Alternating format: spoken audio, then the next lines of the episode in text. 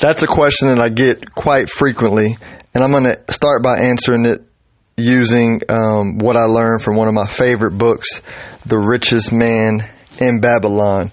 And so, in that book, uh, there's this guy who became real wealthy in Babylon way back in the day, and he's going through how he learned to build wealth. And one of the lessons he learned was he finally learned to invest and make money, but he would take the money that he learned, that he earned from investing, and then he would spend it. And then the person who was teaching him about building wealth was basically like, "Hey, you fool!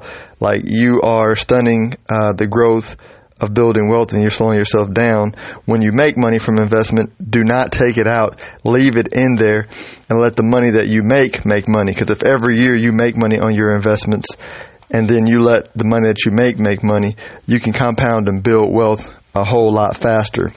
And so, same thing applies here. If you have investment accounts and IRAs, 401ks, brokerage accounts, you don't want to take that money out to to, to spend on different things. And some people will say, when I, when I say that, they'll say, well, Philip, uh, it, it's a home. My home is an asset. Um, so I'm taking money out to buy an asset. And, and then I say, yeah, renting is, or owning is better than renting all things being equal.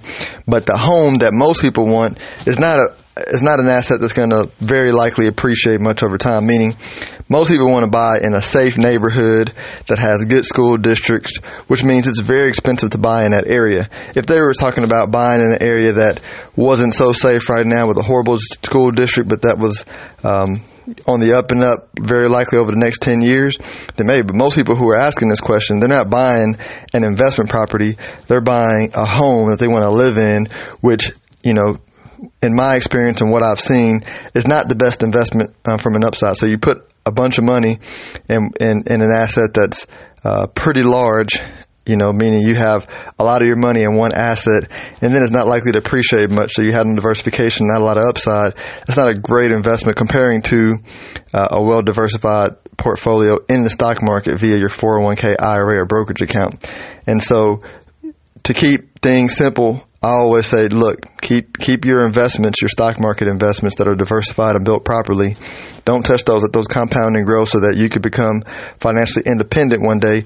And for the things that you want to buy, whether it be a home or whatever else, find a way to make some extra money. Right? Set up a online store where you can go garage selling and sell sell stuff, or you can go find things cheap in a dollar store, sell it, and make your down payment. You know, or wait tables or Uber, but find other ways to get the money you need in the short term to buy your lifestyle things, um, and leave your investments alone, right? Unless, you know, unless you just like don't have a super aggressive goal of being financially independent one day, which I'm saying that tongue in cheek. I know most people don't feel that way, but these are just my two cents.